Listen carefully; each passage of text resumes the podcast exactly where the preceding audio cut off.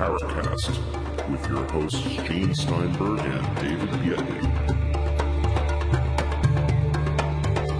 This episode of the Paracast is brought to you by Audible.com. Download a free audiobook of your choice today at audiblepodcasts.com slash Paracast. That's audiblepodcast.com slash Paracast. And now, on with the show. Now, one of the reasons, David, that I was interested in having a discussion on the contactee movement is because it extends to the very core of UFOs. We've always had this element that claims, hey folks, we don't just see things, we experience them, we've met the people or entities or beings behind them. Well, this indeed seems to be the case, though I guess we'll ask uh, our guest what is the earliest of the contactee reports? Because I'm guessing they started in the 50s, not in the 40s, or am I wrong? Well, it's very interesting. And that's something that Nicholas Redfern, author of Contactees, A History of Alien Human Interaction, will be talking about. And that is that, yes, uh, George Adamski said he had his contact in 1952, but you had people like Daniel Fry who claimed that he was taken around the country in a flying saucer back in 1949. So maybe oh, was it was 49. One, okay. And maybe it's one of those one-upsmanship things. And what I gather, Fry only claims to have had one contact. Am I, am I wrong or am I right about that?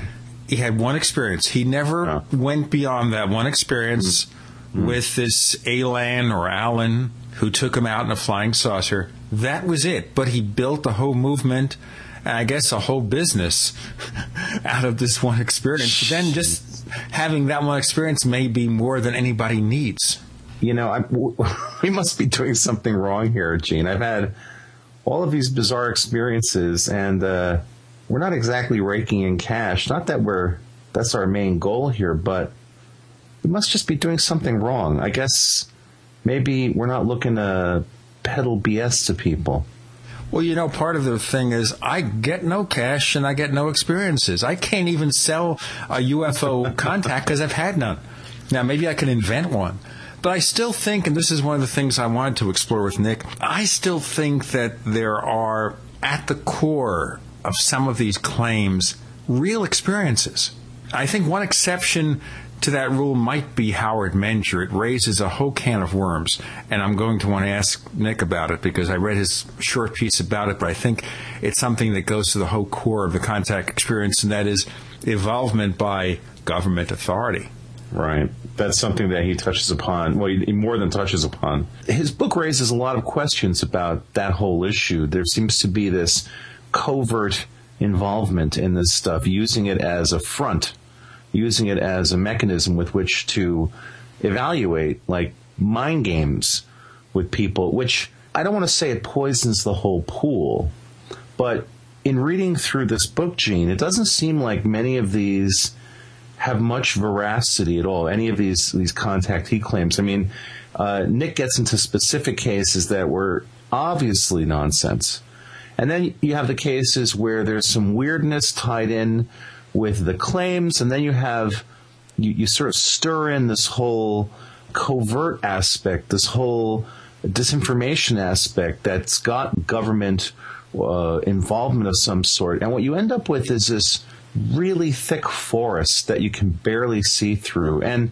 I don't know. Ultimately, I wonder if learning about these contactees, these self-claimed contactees, if it gives us any insight into the phenomenon at all. And and the thing is that Nick in the book brings up towards the end the whole trickster aspect. And when we had our Christopher O'Brien show, there were some people on the forums who said that I kind of didn't understand uh, to some extent what was going on. And they might be Heck, right about might that. be normal. None of yeah, us understand yeah, what's yeah. going on. I mean, when we had our show just this past week on conspiracy theories, I was mentioning in the forum something about the fact that the global warming climate gate phenomenon is really something probably generated by the neocons, Fox News, and there may be a story there, but the story may just be they stole these emails. It's not the question of global warming and whether there's any authenticity to it, but the agenda of people who oppose it And there are a lot of scientists who, the other conspiracy theory goes, work for oil companies. They don't want to deal with environmental issues, the expense of having to be environmentally friendly, about automobiles that have better gas mileage. They use less gas by less of their products. So they basically get these hired guns out to go to talk shows and say, oh, global warming, it's all a farce. Yeah, it, it doesn't really exist. And then it was kind of funny, and this gets back to an evidentiary thing, where I mention a site that has a source of a lot of the errors in this climate gate. The mm. fact that people mm. don't understand scientific lingo, that scientists are talking to one another and they're actually just using terms that maybe don't mean the same thing in the rest of the world. And that's normal. They're talking shop you yeah. know so yeah. you know to them it's a whistleblower reveals these facts no people hacked emails they took them out of context to advance a political agenda and i pointed to a site called mediamatters.org which is a progressive or liberal site i really I said, like media matters i think it's a great site so yeah. i said okay guys find out what they say and let's go from there. But the people who criticized that didn't look at what Media Matters actually wrote. Well, of course not. Uh, they look uh, at, oh, it's a liberal organization, don't believe them. Right, no, it's not right. whether it's liberal, conservative, or nondescript. It doesn't matter what their philosophy is. Is the information authentic or not? Exactly. And nobody will address that. We brought it up on the show before. We'll bring it up again, Gene. It really does seem like we live in an environment today where everything is just completely polarized.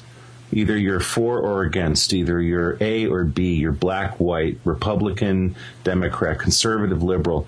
There seems to be so little consideration of the gray areas and between the extremes that, and I can understand why this is the case, because basically it's very easy to get people worked up and to get them sort of fixated on one set of parameters and just go. And which of course doesn't involve thinking. Let's remember that when you take a stance that's pre-manufactured, prefabricated, and you're basically parroting party lines, you don't have to think.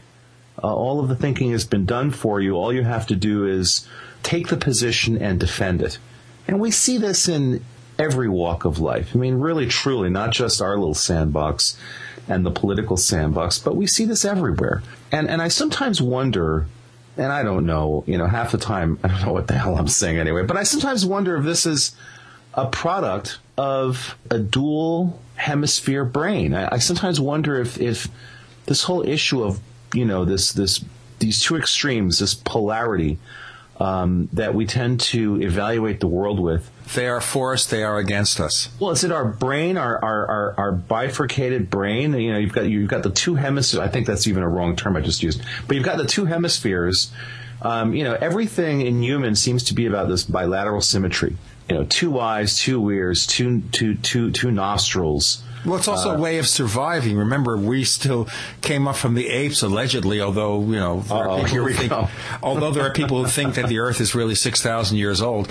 You know what? Before we get into our views of evolution and divine creation. We're not done. Here's my view. We're not done evolving yet, but go ahead. Yeah. I don't think we've started, actually. that might be the right. problem. But, you know, part of what the contactee movement supposedly brought about was the quest or the desire or the feeling that maybe we are going to achieve a higher consciousness and the space brothers or our way to achieve that goal, regardless of what it's really about. The book is Contactees, A History of Alien Human Interaction by Nicholas Redfern, coming up next on The Paracast. I have a feeling we're not in Kansas anymore. Hi, this is Michelle from Namecheap. We don't have millions of dollars to get race car drivers or models to endorse us, but we will do everything we can to make those who buy domains or web hosting from us as happy as possible. We offer a free SSL as well as free WhoisGuard for a year to protect your identity from spammers or troublemakers. We won't bug you with obnoxious upsells when you check out or in your inbox. But most importantly, our customer service team really cares about you. It's what we pride ourselves in the most because it's your endorsement that means the most to us. If you like what you hear, get deals on both our domains and our web hosting at radio.namecheap.com, radio.namecheap.com, and be sure to play our contest by following us on Twitter. Thanks, Michelle. And by the way, listeners, please use the coupon code Radio Day. That's Radio Day, one word, for special discounts at Namecheap. Gene and I love to hear from our listeners. If you'd like to share your thoughts with us, send your messages to news at theparacast.com.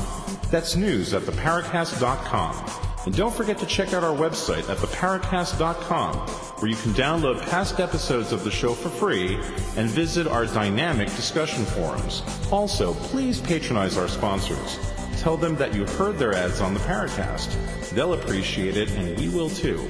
Hey neighbors, as we said, this episode of the Paracast is being brought to you by audible.com and you can download a free audiobook of your choice. And you can select from over 40,000 audiobooks and lots, lots more featuring bestsellers about the paranormal, about UFOs, novels. You pick it and when you get the book that you want, just download to your Apple iPod or over 400 other devices. All right? You can download your free audiobook today, today at audiblepodcast.com slash paracast. That's audiblepodcast.com slash paracast. This offer only good for USA listeners. Hi, this is Bud Hopkins, and you're listening to the Paracast with Gene Steinberg, David Biedny, and I completely, enthusiastically endorse this program. It's an absolutely great program with an opportunity to stretch out and talk.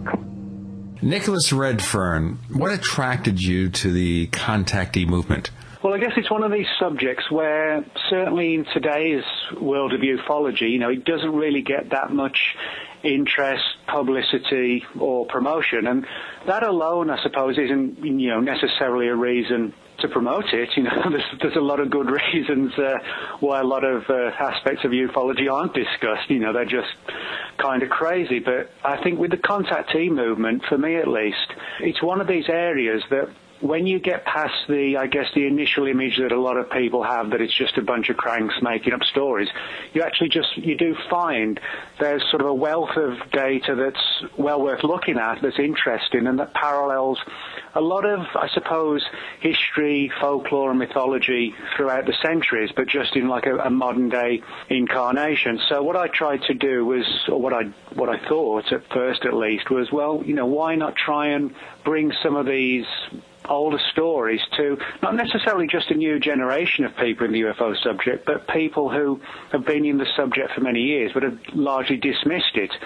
So it was a case more than anything else of just trying to present an old aspect of ufology to a new audience and, and see what the response is and, and, you know, get some of these accounts out there and see if we can kind of really see what lies at the heart of the whole contactee mystery. Well, of course, a lot of people assume that George Adamski was the first guy, although others came out said they had their experiences earlier than Adamski. Yeah. But is that still true? It was basically well, beginning with Adamski? Well, certainly Adamski, you know, he's, he's the one guy more than any other who I guess we would consider the ultimate contactee. Um, there's no doubt about that. You know, he sort of defined that movement. But, I mean, if you look back into the UFO history, you find that there are earlier cases. For example, I mentioned one in the book where the FBI received a letter in uh, the late 1940s from a guy who'd had an experience in the mountains in California where it's kind of an interesting story where he was hiking in the mountains and sort of he was in like an isolated location, which is how many of the contactee stories began and saw this UFO-like craft come down. He felt that the quote aliens inside the craft were expressing concern about atomic warfare. Now, of course, this was a staple part of many of the major contactees of the 50s, you know, claiming contact with aliens that said we should disarm our nukes and things like that. Now, this case was, as I said, late 40s and predated Adamski by a number of years. And I think there's probably a lot of these cases around. I've certainly uncovered five or six which are sort of classic contactee style encounters, but you know, in some cases actually predate Kenneth Arnold. And of course, in the 1930s, Adamski himself had a, an organization called the Royal Order of Tibet, which was sort of very much, you know, based around an alternative lifestyle. So, you know, he was delving into different matters long before his alleged UFO encounters began. Well, of course, there was a statement that Adamski made once that was actually quoted in the infamous special Adamski expose issue of Saucer News. That's when Jim Moseley actually had a semi or more than semi serious publication. And Adamski was quoted as saying to somebody, sometimes you have to go through the back door to get the truth out. And in this case, of course, he took everything that he wanted to express, whatever experiences he might have really had, if he had any, and put them into the mouths of the Space Brothers from Venus or elsewhere. Yeah, actually, you make a good point there because when you bring up Jim Moseley, um, I actually interviewed Jim for the Contactees but because he met Adamski many years ago. And Jim basically told me that in, in his words that he felt that the so-called alien, the main alien that Adamski claimed to have met was a being named Orthon. And Jim told me that he felt that Adamski needed Orthon in the same way that religion needs God. He felt that Adamski actually probably did believe the philosophy that he was trying to get across. But if somebody says, you know, I'm George Adamski and I believe we should do A, B, and C, no one's going to listen. But if you say a space being named Orthon told me to say it and do it, people sit up and take notice. And that's what Jim felt, that he, he felt that Adamski was trying to get across a way of life, a philosophy, etc., that he personally believed, but he needed something else bigger than him to do so. So, you know, this is why so, so many people consider Adamski's story to be controversial in the sense that maybe it does have factors of reality in it, but also it was embroidered upon as a means to promote the message. Well, that's the point too here. Did Adamski actually have a real paranormal experience at one point in time? Well, you know, some people suggest it was all made up. He didn't have any experiences. Others suggest maybe, for example, Colin Bennett, who wrote a book called Looking for Orthon, which is sort of a very detailed book all about Adamski's experiences. I interviewed Colin also for the book, and he told me that there's no doubt that Adamski kind of embroidered upon his earlier encounters and got him into all sorts of trouble and, you know, tying himself up in knots by telling somebody one story which contradicts with something else he said. And it's also worth noting that actually several years before Adamski's claimed alien encounters kicked off, he actually wrote a science fiction novel called Pioneers from Space.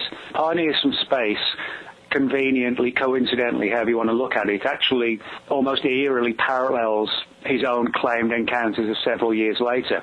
Again, you know, people say, well, maybe he'd had earlier encounters and and that's why the later ones were similar to the ones in the novel. That you know they they're actually talking about real earlier encounters, but you know the skeptic would be quite justified in thinking that Adamski wrote a sci-fi novel, and then when the whole UFO arena kicked off, thought, hey, you know, this might be an idea to try and promote this as factual instead.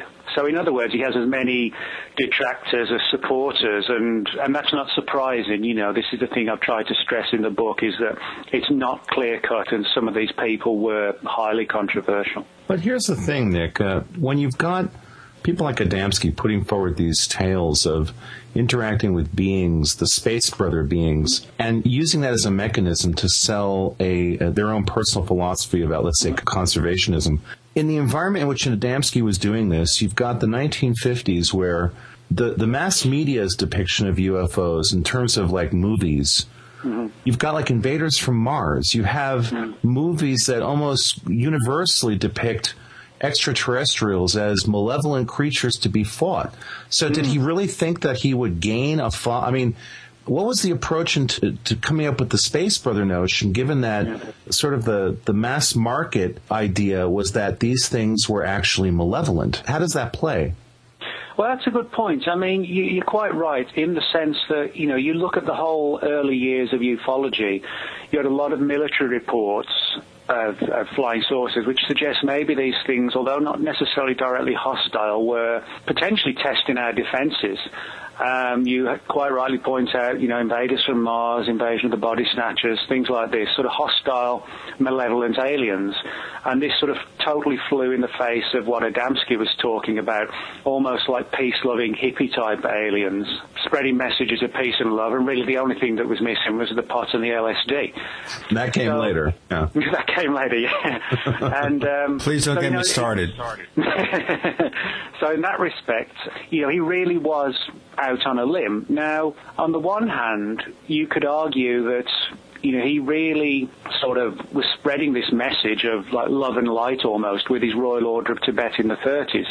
So he wasn't really someone who was sort of primed to take that, you know, sort of laser guns and planets exploding approach, I think, because of his earlier background.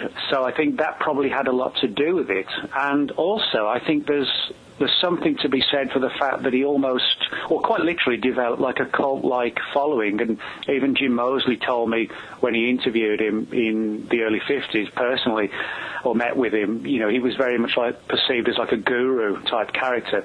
And I think, you know, gurus, cults, etc., they always achieve followings when it's like peace and harmony based and something positive, like a positive message for for the followers you know, it, it's entirely possible and probable, I think, that, you know, where we just set up a, a group and, you know, try and enlist followers and disciples uh, along the lines of flesh-eating aliens are going to destroy the planet, you might not get many followers. um, taking of Adamski's approach worked. You know, I mean, for example, his first book, co-written with a, an Irishman, Desmond Leslie, in its first edition sold 125,000 copies. Now that's unheard of today in UFO books. You know, never mind at the turn of the 1950s when the subject was barely out of short trousers, so to speak. Um, you know, to, to be selling books in six figures shows the sway and the pull of his books. So, you know, that message, even though it may not have sort of paralleled the Hollywood angle of hostile aliens, and it may not even have followed the, you know, the government angle of, of military encounters with UFOs. It certainly held sway with the public and, you know, people who got behind him as well.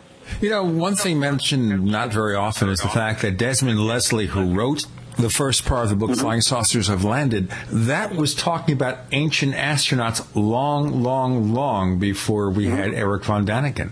Oh yeah, I mean Desmond Leslie was a very interesting character. He, he came from a very rich sort of aristocratic Irish family. His family uh, were deeply steeped in the occult, the occult research, and one of his relatives was actually a disciple of Aleister Crowley.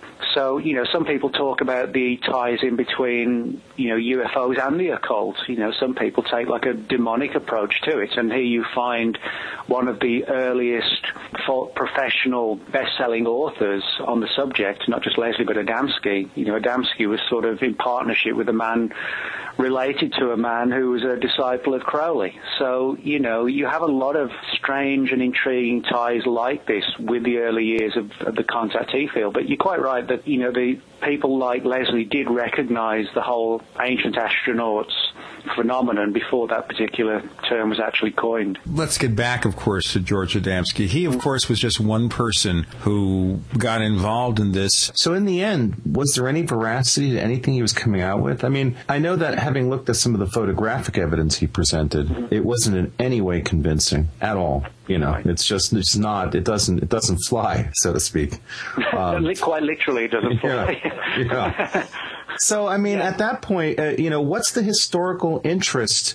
Is it that potentially there was this covert connection with the Adamski? And that's, that's, you know, a, a very deep topic, Nick, mm. you get into uh, in some depth in the book, which was the fact that while this was going on, there seemed to be some faction within our government that was interested in exploiting these people. Yeah, you know, I mean, when you talk about what is it to support his story and the photographs, etc., Mm-hmm. Like most of the contactees, you know, the, the, stories were taken and accepted at, on large scales uh, at face value. You know, Adamski's photographs, um, you know, don't, in my mind, show flying saucers. They show flying lampshades and things like that. And, you know, who knows what, but I know one this thing they don't show. Photoshop. We didn't have the ability yeah, exactly. of doing these Yeah, you've got to just throw things in the sky and hope you get it on, you get a picture before it hits the ground. You know, there's no doubt in my mind that Adamski's pictures are not real and are not indicative of anything to do with his claimed encounters of meeting with aliens. You know, they're not indicative or relative to those cases. Now, as far as the incidents and claims of meeting aliens are concerned, several of these allegedly occurred with other people present, one being a famous one when he supposedly met this being called Orthon out in the California desert. One of those present was a man named George Hunt Williamson, who was also a contactee and also, unfortunately, highly controversial. So, you know. Well, like he like, had a fake doctorate, I think, was one of the yeah, things. that's right. And go yes, from there. As some of the contactees did. And so, of course, you know, yes, Adamski claimed to have had witnesses, but then unfortunately, the witnesses were people like George Hunt Williamson. So, you know, that, that's highly problematic. What I would say is that it, that certainly didn't stop people from embracing his story, as it often does when you have someone who's like a charismatic speaker holding court and, you know, relating these stories about how he's been asked to spread the word of the Space Brothers. But you mentioned or touched upon this issue of government involvement.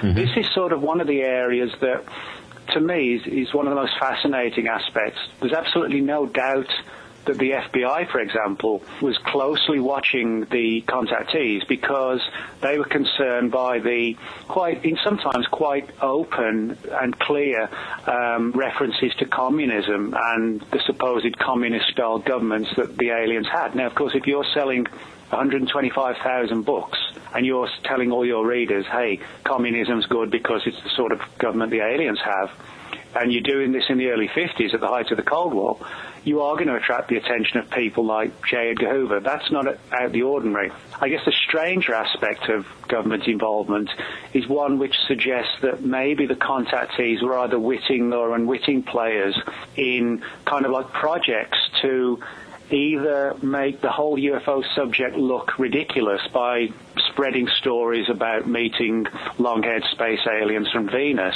or possibly that the government may have been actually using people in some of the, like the early MK Ultra, and this goes back to actually LSD, as I mentioned in the book.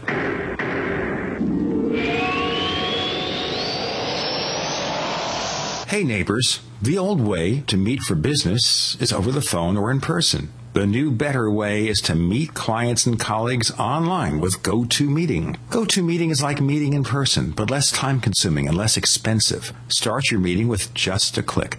Everyone can see your computer desktop on their computer screen, so they can follow along as you move from page to page. You can use GoToMeeting to host a sales presentation, a product demo, or a training session. Even collaborate on documents by sharing your screens. Our listeners can try GoToMeeting free for 30 days. That's a month of unlimited online meetings free. For this special offer, you must visit www.gotomeeting.com slash podcasts. That's gotomeeting.com slash podcasts for a free trial.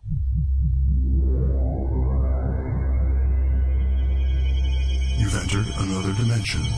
You've entered the Paracast.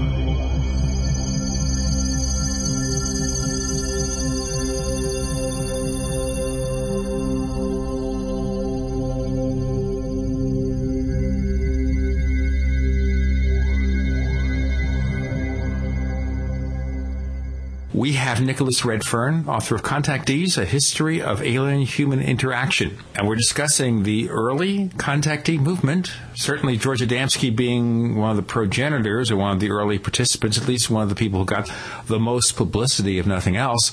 And then there was Howard Menger, a New Jersey sign painter, someone who, by the way, had been in the military in World War II. Tell us about Howard Menger. Well, Menger, again, was, I guess, like a real character within the whole UFO subject. And, you know, you find, just, you know, just before I get on to Menger, you find that these people were the ones that really sort of lent themselves to the contactee field and who became popular, the ones who were sort of good speakers, charismatic, and had great stories to tell. That was certainly the case with Menger, and he he claimed, you know, a number of um, meetings with the so-called space people. Claimed that in 1956 he was actually uh, invited aboard a flying saucer where he was literally taken into space and saw structures on the moon and things like this. So, you know, it was it's a very highly controversial story, in some respects almost like whimsical and, you know, in today's world at least. Um, and again, his photographs weren't the most convincing, uh, although, you know, a lot of people do support them. We mentioned, of course, their photos. Mm-hmm. And the funny well, thing yes, about yeah. the photos is the fact that they look like paintings to me. That's they the do, first actually, thing. You're right. Mm-hmm. And one of the paintings looks like the closing scene, or one of the closing scenes in the movie The Day the Earth Stood Still, mm-hmm. the Robert Wise movie, who, by the way, also was a UFO believer, according to Tim mm-hmm. Beckley. That movie, the scene where the spaceship's preparing to take off at the end of the picture, mm-hmm. if you look at that scene where the ship is airborne, of course, the special effects weren't all that terrific. Mm-hmm. And then you look at Howard Menger's photographs, you say, wait a minute, he was inspired. yeah, that that would be inspiration if it's almost you know literally identical. Uh, Menger later married a woman named Connie Weber, and the the story was that she was supposedly the reincarnation of a a Venusian spacewoman, and he soon left his his first wife for her and then went on the lecture circuit and wrote a book in 1959 called From Outer Space to You. And Connie, his wife, she wrote one called My Saturnian Lover, which was supposedly about uh, her previous interplanetary relationship with Menger in an earlier life, in an earlier incarnation. But what's interesting about Menger's story is that in 1960, he actually recanted the whole thing. Oh, yes. And this is where it gets really interesting. Yeah, it gets sort of weirdly interesting in the sense that he, he recanted the story, but then quietly told a number of researchers the, the case, his entire story, if you like, was essentially a test of public reaction to see how the public would react to the notion that aliens were visiting us. And when Menger was asked, well, you know, who's asked you to do this? Who's sponsoring it? His response was that it was basically the Pentagon who wanted to see what the public's response would be to the idea of face-to-face alien contact, and he agreed to participate in this particular program. Now, whether or not that's true, the, the fact is that Menger was previously in the U.S. Army. You know, he fought during the Second World War, as of course as millions of Americans did. So that's not necessarily indicative of anything, but it, it is significant in the sense that Menger was talking about being used by, I guess, the intelligence community to test the public response to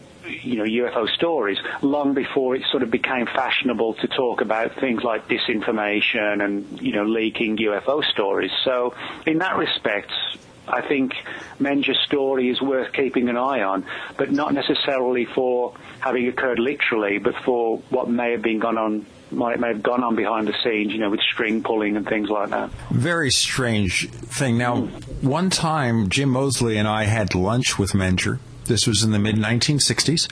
This was after he recanted the story, and he was telling us about possibly being involved in some sort of government experiment. But then that raises the whole picture. What about the other contactees if Menger was telling the truth? Does that mean yeah. also that other contactees may have been the victim of some kind of government test, experiment, whatever? Yeah, I mean, I, I, actually don't rule that out at all. Now, I think there is something to be said for the notion that when somebody sort of sows the seeds of an idea, you know, the imagery of the space people, others pick up on it. So, in some respects, I think some of the contactees there was no need for the government to sort of play mind control operations with them because people just bought into the story and then claimed their own experiences. But there are clear indications in my mind that some of the contactees at least, may well have been the victims of government chicanery, if you like. Uh, one being Orfeo Angelucci, who was sort of a big name on the lecture circuit in the 50s. He spoke at a lot of contactee conferences, particularly at George Van Tassel's uh, famous events at Giant Rock in California every year.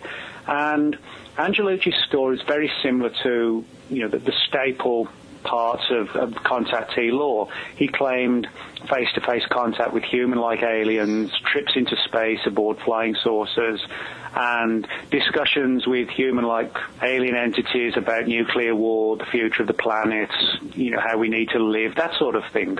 But what's interesting is that in one of Angelucci's final encounters, which uh, actually didn't occur with aliens, but occurred in a, of all places, a diner, as a lot of these contactee stories weirdly seem to do. He claimed to a have, diner. Uh, a diner, yeah basically what it was that Angelucci claimed that he, he got into contact with a doctor named Adam, who was basically dying of a, a terminal illness, but who'd met similar aliens to Angelucci's. And so the two decided to meet in this particular diner in California. The the doctor said, "Well, I can only tell you, you know, my side of the story as to what happened with me and the aliens if you drink this particular drink."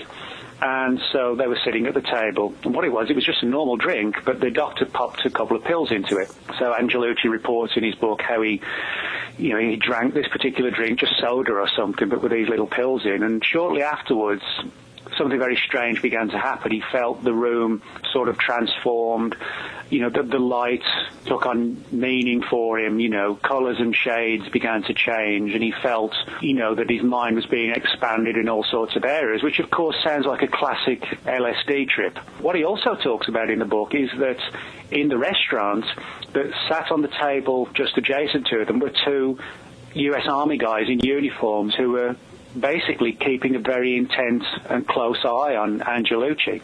Now, you have to bear in mind that this was actually only shortly afterwards the famous or rather infamous story of Frank Olson, who was a CIA guy who actually jumped out or was pushed, depending on your viewpoint, out of a window um, after taking an LSD trip after his you know, he'd been spiked with LSD by the CIA. And of course, you know, he fell to his death and it was a very controversial story. And then you find Angelucci pretty much going on what does sound like an LSD trip. And by, by his own open admission, after, you know, swallowing these pills, while two army guys look on concerned and intently, as if, you know, they're there to almost take control of the situation if things go wrong. But Angelucci said that as the pills started to take effect, he's, he could see this like a small ballerina dancing in the drink. And as I said, you know, colours in the room in the in the uh, diner seemed to take on different effects, and you know, his mind was expanded here, there, and everywhere. And then Adam, this guy, started to relate the story of his encounters and began to ask Angelucci, well, you know, what happened with your experiences? almost it was like a a drug a drugged interrogation, if you like, is the best way of describing it. And I wouldn't be at all surprised if this was an attempt to either confuse the nature of Angelucci's experiences or put him into a drug-fueled state to where he could be questioned because perhaps the CIA or whoever were genuinely interested to know if his encounters were real or not. Or maybe uh, that was the whole cause of the experiences, David. Well, quick, quick, yeah. quick question about that, Nick. In Angelucci's telling of this, does he give any kind of a reference uh, as to the time frame between when the pills are dropped in the liquid he drinks the liquid and he starts seeing things. And the reason I'm asking that is that if you think about hallucinogens, mm-hmm. things like LSD, mescaline, psilocybin, they take at least an hour to yeah. start kicking in. You think about the rapid acting hallucinogens like DMT. I don't. I don't think you can actually get DMT in a liquid form. I might be wrong about that, but I think I don't know that you can. So, so if we're talking a hallucinogen, what p- potential hallucinogen you think we're even talking about? Well, this is the problem. I mean, you know, you're quite right. Actually, a very good book I've just reviewed that um, sort of as an aside is um, Andy Roberts' new book called Albion Dreaming, which is all about the history of LSD in Britain. That's a very good look at the subject. But yeah, you're quite right about, you know, the nature and the speed of LSD and, and when it begins to take effect. The problem is that Angelucci's book, which relates this, was actually written and published some five or six years after this particular experience occurred. Mm. And so, you know, he, he, he wrote in a simplistic kind of style anyway. And so we're not entirely sure how long they were sitting in the restaurant speaking before the pills took effect, Gotcha. depending on what they were. We do know, for example, that they sat and chatted for a long time and ate dinner in the diner as well, and then chatted afterwards and pretty much stayed until closing time. We're talking over the course of several hours, but you, you're quite right. We, we don't know, and of course this would have an effect on what the drug was uh, and how quickly it actually took effect. Well, the thing I wonder, of course, about in this case, Orfeo Angelucci, is someone says to you, Would you take this drug? Oh, sure. Well, it's the red pill or the blue pill, you know. Yeah, I mean that's that's the weird thing is that you know that he that he would go ahead and take it. you know, you know if somebody wants to take take drugs, that, that's up to them. It- But you know, to actually just be given something by a stranger in a restaurant and say take this and just to do it. I do know that he'd been in touch with this guy Adam supposedly by letter and phone beforehand. So whether that would have anything to do with it, I don't know. But the whole thing kind of smacks of almost magical, ethereal meeting where you know minds were quite literally bent out of shape, rather than just you know sitting in a restaurant with someone talking about seeing a UFO. It's it's very very odd, almost like a trip. You know, you go back 500 years into sort of the, the fairy kingdom, you know, with the the fairy queen or whatever, that sort of thing. It has that sort of magical, otherworldly aspect to it as well. we see that uh, with anybody who ingests hallucinogens. You know, and different hallucinogens have different types of even visual effects, psilocybin versus mescaline versus LSD. But, you know, I was reading that one part of your book where you talk about uh, Terence McKenna, who's uh, out there in the field and who sees a, uh, an Adamski-like craft fly overhead, and he knows in his mind that it's fake, but yet he's seeing it. Yeah. And the thing is, I mean, for anybody who's ever experimented with hallucinogens, they know that one of the things that tends to happen is that you end up having this sort of uncontrollable situation where you have all sorts of imagery being pulled out of your subconscious mind and thrown into your visual field. That's a well-known byproduct of a really good acid trip. And so to, to I think the problem that that I personally have when you know we bring up the issues of uh, uh, hallucinogenic drugs and the veracity of things that are seen and experienced is that we're talking about a massive reconfiguration of human perception at that point. Massive reconfiguration. Uh, Yeah, and quite right. Mhm. there's this, you know, even um, I think is what Go Rightly or uh, uh, you talk about. He had this um, LSD experience with a friend, and they're seeing the same thing. Yeah. And, and the thing is, uh, and it's been many years, but having having uh, some experience with these compounds, I can tell you that you have a group of people, and someone says, "Oh my God, look at that!" And everybody's tripping. Someone says, "Look at that! Look at that light over there!" Everybody looks over, and everybody's going to see the light. That's just the way that hallucinogens often work. Yeah, and I think the important thing a lot of people forget about hallucinogens is the fact that the setting and the mood are as significant as the product itself. Mm-hmm. You know, it, it isn't just a case of, oh, I'll take LSD and I'll see this. You know, if you take it in sort of a hostile environment or, you know, the setting isn't sort of conducive to the trip, then you may well get something that's, you know, kind of scary for some people. Right. Um, you know, if you've got the right mindset and the mood, then that's more conducive to the idea of, you know, the, the conventional idea of, of your mind being expanded in a positive fashion. So. Suggestibility. Before we get too suggestible,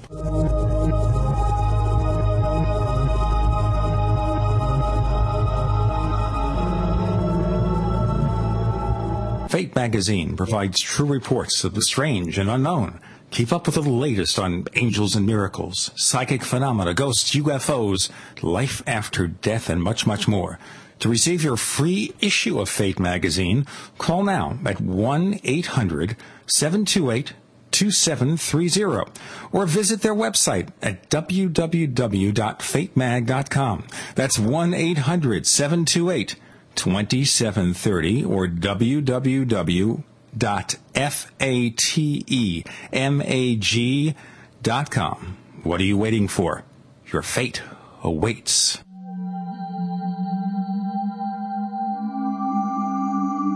You've entered another dimension. You've entered the Paracast.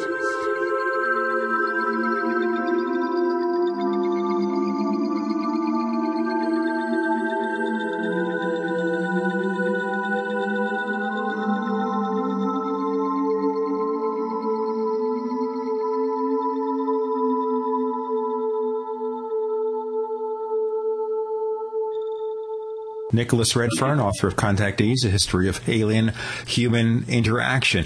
A fast question occurs to me, Nicholas, and that is other contactees who have had mind altering experiences such as Angelucci, things that indicate potential involvement by people just trying to fiddle with their perceptions. Anything yeah. else? Other clues? Well, yeah. I mean, one of the little thing, uh, little known things about Angelucci is that he also wrote in one of his books that when he was on a tour of the east coast of the U.S., uh, basically speaking about his experiences and uh, that were mentioned in his first book.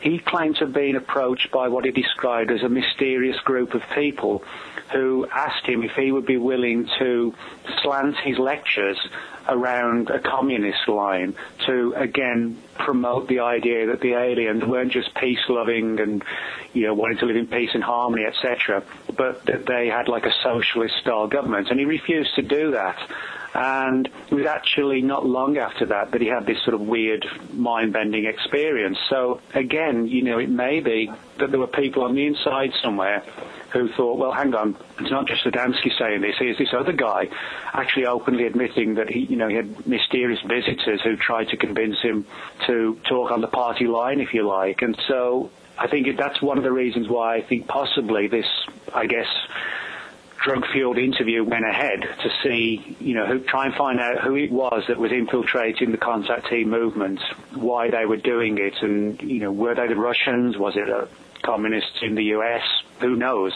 You know, and I think we can look at it from varying degrees of significance. I mean, certainly anyone who was, you know, in Hollywood or whatever speaking about communism was watched. So it could have significance. It might just have been one of many, many you know, projects that were undertaken, watching all manner of people. Okay, we're looking at this case. We have Angelucci, we have Howard Menger saying it was the government. Now, one of the things I've said a number of times in this show, and at the risk of repeating myself, okay, I'll repeat myself.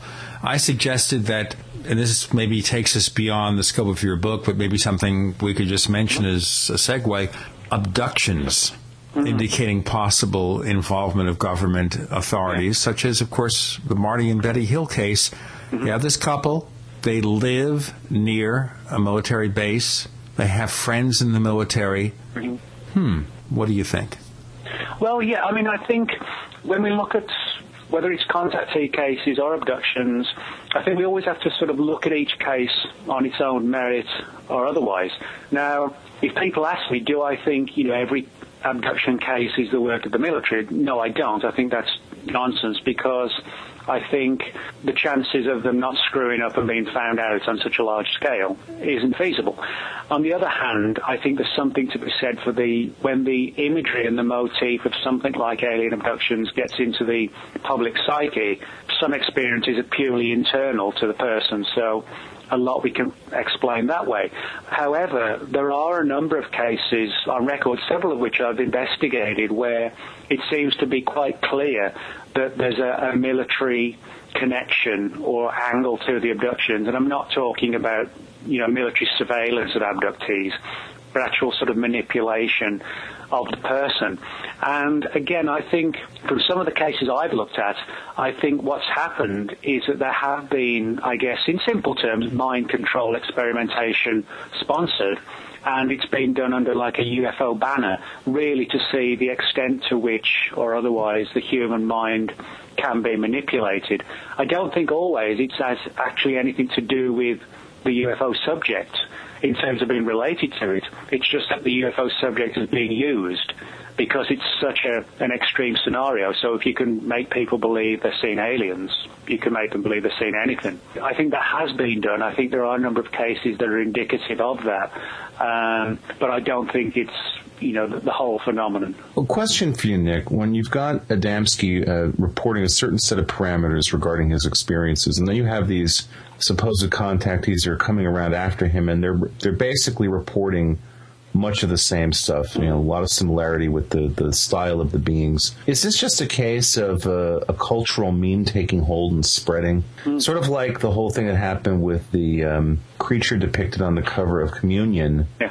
And how that sort of then spawns off a whole movement of people who all of a sudden are reporting the same thing. And, and again, always with the knowledge that, certainly in the case of abductions, they're mm based on what we've looked at, there seems to be something going on, certainly uh, with some percentage of the people who report these things. But for a lot of other people who report this stuff, there does seem to be the sense that they're sort of ingesting mythology.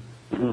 Spinning it around their heads and then putting out their own version of it. Um, yeah, I think that definitely happens. There's there's no doubt that you know when you put a, I guess like a very very uh, strong, memorable image. Now, whether it's, you know, like the, the cover of communion or it's an event or an incident or an encounter, it does kind of, you know, spread like wildfire. You know, I don't want to attribute that as to mean that the person who's doing it is deliberately trying to spread that imagery or, or story, but it, it inevitably happens.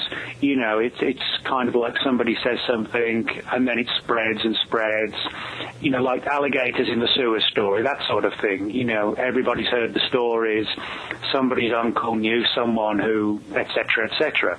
And, you know, that happens throughout life. That, that's published sure. and, and, you know, the human nature. Now, when it comes to the contactees in general, I suppose, I think what happened is that people like Adamski were relating these accounts. I think some of the people who picked up on these stories and began relating their own accounts were actually genuine believers in their own stories. For example, Orfeo Angelucci, Truman Bethurum, there doesn't seem to be much doubt that they fully believed what they were saying. You know, it's a good, I guess, exercise in, in human nature, if you like, to examine how and why people come to hold such firm beliefs. Now, whether they were telling the truth is a different matter, but those two in particular, from everybody I've spoken to, their stories, they seem to be relating them earnestly and honestly from their own perspectives. Others, I think, just jumped on the bandwagon and were pure hoaxes. You know, they were either looking for money, fame, both women, whatever. You know, this is, this is what I mean. I don't think we can sort of paint the whole contact contactee movement with one brush. No, not no no. The lines. Certainly not the whole thing. Separately. Yeah.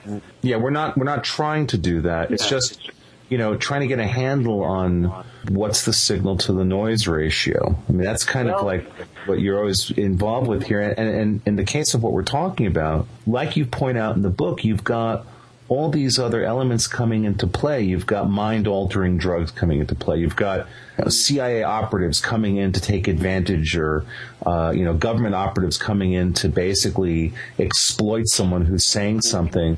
And then, aside from all of this, is the question of the psychological profiles of the people we're talking about. In the case of Adamski, uh, in the book, you identify that he was already looking at alternate lifestyle stuff before he started, you know, talking about uh, these these supposed encounters. Mm-hmm. So, you know, has anybody attempted to do a psychological profiling of these contactees to find out if indeed there were common elements that mm-hmm. may have caused delusional behavior in them? Well, you know, I don't know if anyone's actually done that, but what I can tell you is that there seems to be, for me at least, clear indications that many of the contactees prior to their claimed experiences were dissatisfied with their lives, and then afterwards mm. they were sort of almost like spiritually spiritually elevated after the experiences. And you know, it was almost like coming through a stressful time and then seeing the light at the end of the tunnel, which, you know, psychologically or subconsciously you know, it may be that the experiences were needed, you know, to get them out of the sort of depths they were in. For example, Orfeo Angelucci, uh, as a child, was a very sickly child, nearly died on several occasions, had ill health all through his, you know, early adulthood was a very, in his own words, he described himself in his books as very sort of like a nervous character Um, there are indications from some of the things that he wrote about that he suffered from hyperventilation, which is a, a stress-related condition where you know the, the, person breathes too fast and starts to feel ill, etc., etc., and you've got to breathe into a paper bag. So you know he was a nervous character. He had these experiences, and then you know his life was profoundly transformed. Truman Bethurum, another contactee who claimed to have met a gorgeous um, female space captain named Aura Rhanes in Nevada in the early 50s. I don't think it's coincidental that at the time when he allegedly met this hot alien woman from a planet called Clarion, that he was actually on his second marriage, and that one was in trouble and ended up marrying three times. It was almost this hot space babe appeared at a time when he was trying to get away from his quote real life wives. You know, and joking aside, there is like a, a psychological aspect to all this, which is quite clear. The idea that things were going wrong in their lives, and suddenly these higher entities come into play, throw something in the mix, and then the people involved are radically, radically changed for the better from their own perspectives, at least. So they're given you know, relevancy. You do have to ask if that's an internal, subconscious trigger rather than something that's external. Well, it, it sounds like a religious epiphany by where they're painting themselves as the messianic figure. Yeah, that, that's actually a good, a very good analogy. And in fact, it's not an analogy. It's you know you're, you're right on the mark there. That that is one of the things that kind of differs the contactee cases from today's abductions. You know, you look at abductions, it's very much cold, clinical, and you could argue that the people involved in these, in reporting these events, are victims. That's actually completely different to what the contactees reported, where they were almost like, quote, the chosen ones. You know, they almost literally walking, you know, along the road when the flash of light occurs and and suddenly everything's made clear to them. There are deep religious parallels between the experiences of the contactees and, you know, things like saint conversions, that type of thing. You know, can we look at it in purely an alien contact context? I don't think so. I think there's something else going on. The big question is, you know, are these profound changes internal or is there something external provoking them? Well, maybe we should separate this, and this may be a topic of part 2 mm-hmm. and that is we have people who may have had a real experience, and they couch it in terms that were, as they say, acceptable at the time, and certainly mm-hmm. people from Venus, handsome people from Venus and Saturn, handsome aliens. Or people wearing silvery suits like Michael Rennie in the movie The Day the Earth Stood Still. That was okay in the early 50s, mid 50s, late 50s. Maybe since Close Encounters abductions are more like that because of the fact that they had gray aliens in the movie Close mm-hmm. Encounters of the Third Kind. But beginning and end, we look at two things here. Is there government involvement in these claims? Mm-hmm. Or are they real? And then maybe we start getting to the meta question here, which is how do these cases relate to cases involving meetings of higher beings before there was a UFO yeah. universe, UFO oriented mm-hmm. culture or cult. Now, the book is called Contactees A History of Alien Human Interaction. Before we go to part two, you have two minutes that you can plug the book and tell us more about what we're going to expect to see. Okay, well, uh, my new book's called Contactees, History of Alien Human Interaction. It's published by New Page Books. It's basically a study of the whole contactee movement from pretty much the late 1940s and right up to the present day and looks at some of the more well-known contactees like George Adamski, George Van Tassel, but also a lot of lesser-known contactees and some people have become known as silent contactees, those who pretty much have kept their stories to themselves. And it also addresses the various theories were the encounters literally true? Were they the work of hoaxers? Could there be some sort of government manipulation? Or could it be the manipulation was done by some sort of alien intelligence that I guess, manifests in different ways according to the period of time and the belief systems of the people of that time. You know, in one era it's gods, in another one it's goblins and fairies, then it's long-haired space brothers, and today it's the grey aliens. So I try and cover a lot of ground and treat each case on its own merits and really try not to be biased either way. I think you know the contactee movement is so controversial. It polarizes people into the camps of definitive believers and definitive skeptics. I like to hope I'm somewhere between the two, and you know just looking at all the evidence and see where it leads.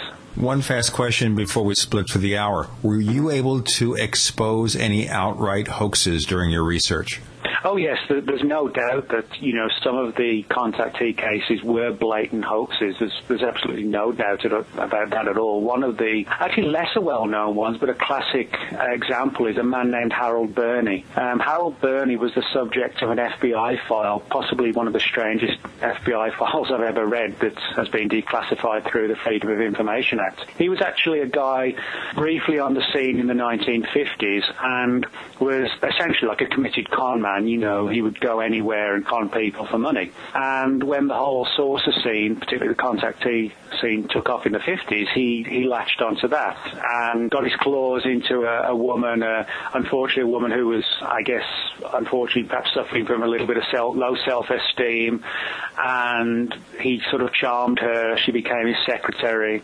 The story was that he basically conned her out of a lot of money because he said he needed to fund this organization he was setting up because he was in touch with aliens from Venus, etc., and claimed to have made various flights into space. Very much like the you know the definitive contactees of that era, and of course, like all con men, he needed more and more money, and his victim, unfortunately, you know, was sort of entranced and hypnotized by him, and was happy to keep supplying him money until he pretty much drained her and bled her dry. And then, of course, inevitably vanished with the money.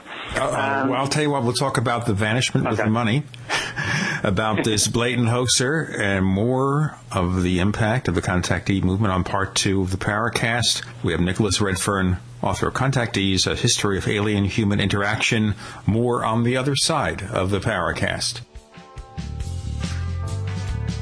So, Frank, what do you think about UFOs? I saw one once. I think they're out there.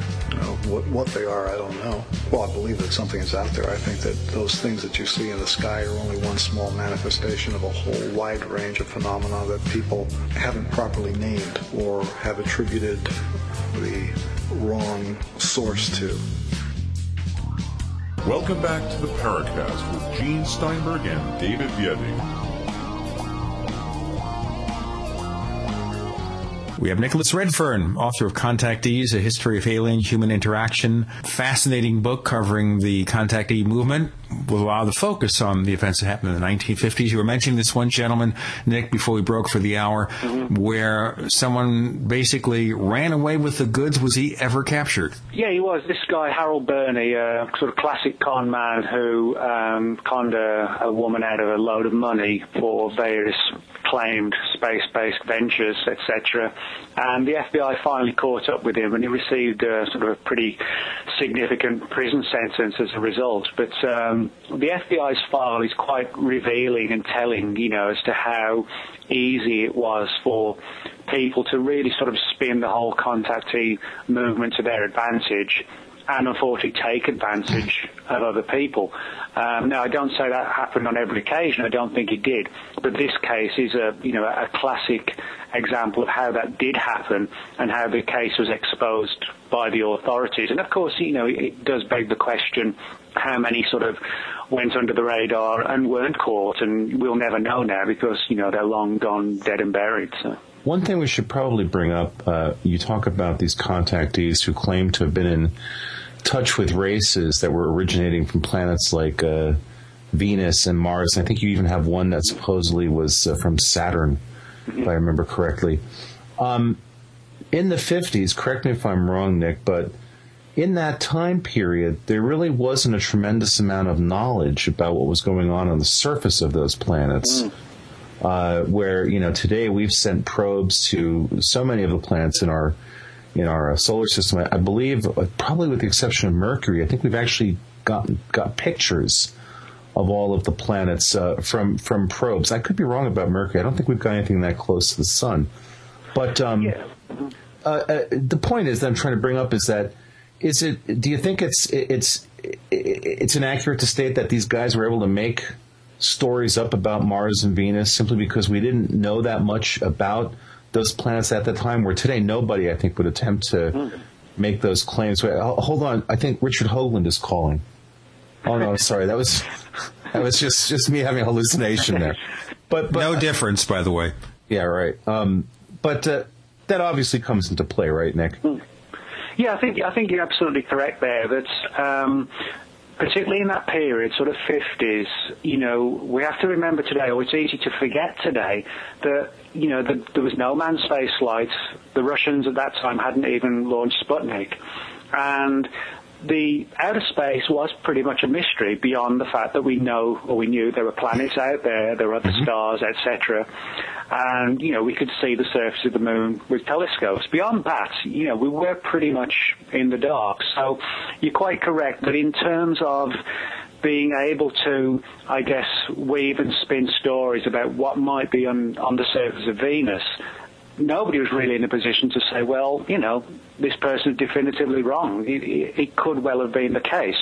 Um, and I think the contactees were fortunate enough to surface in that particular era before you know, the, the science proved them wrong. You, and again, you're correct in saying that surely no one today would, you know, suggest that there's, for example, an atmosphere and water and cities on the moon. You know, it's uh, it's one uh, of these things. Uh, uh, uh, uh, uh. But actually, well, I don't anyway. no, no, no. There, there is someone, mm-hmm. uh, uh, Schmecky Lear, John Schmecky Lear, has gone on record saying that there's a breathable atmosphere on the moon. Mm. Well, you know, I mean, we can send them there. By the way, that would be. Now, well, now just the way, a, way to find out you go to the moon, take your space helmet off, and see what happens. I just, and it's got to be mentioned. I, I, have to mention this. This is the gratuitous moment of the Paracast where I believe somebody on the forums, Gene, had posted that there was a recent show with Lear and George Knapp and Lazar on Coast to Coast, and, and someone reported that Lear. Uh, was so drunk on the show that halfway through the show, apparently he passed out on air. Well, you see, George story. Knapp, I understand that would be very strange because George Knapp's a pretty good guy. I like yeah. George Knapp. He's been a friend of the show. Yeah, Obviously, when the main host, Mr. Noory, well, I can understand maybe passing out as a result of that. No, but but no. Apparently, Lear uh, was was was dead drunk and like in the middle of the uh, uh, show, just like passes out. Which actually reminds me of a commentary on I think it was the Clerks DVD where Jason Mewes walks in and he's drunk and stoned. And anyway, kind of gets ugly when people get uh, under the influence of too many chemicals. I'm sorry. Please. Uh, uh, yeah. No. No. No. No. Obviously, at this point, we know that. Yeah. There's no gravity on the moon, regardless of what Lear says. Uh, we, we, know this, and and this is it's important, I think, to, to to, to bring this up, guys, because there is a sense that when we, we talk about this stuff, that everything's up for grabs. This whole thing about keep your mind open.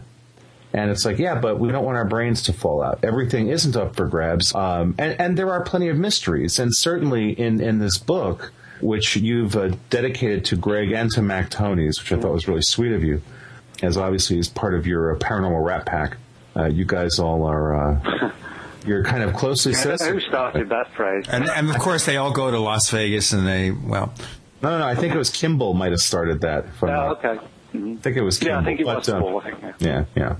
But uh, you know, where, where Mac actually uh, was really, I, I personally think, thinking right along the right lines, and uh, you know, was building on the work of people like Keel and Vallée mm.